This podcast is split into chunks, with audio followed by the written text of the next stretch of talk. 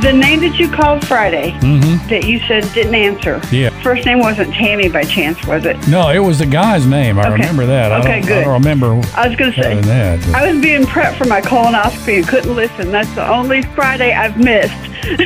You got to have that done, you know. I mean, you got to do that every now and then. But Yeah, uh, you but didn't that- miss that- your beach vacation because of a Okay, well, good. colonoscopy. that would that would be a I- terrible thing, wouldn't it? You miss your vacation because they were doing that to you. I just had to make sure.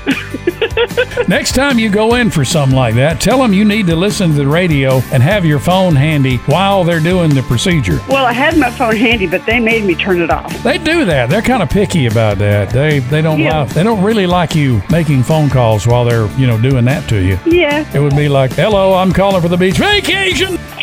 BJ Kelly in the morning. the legend.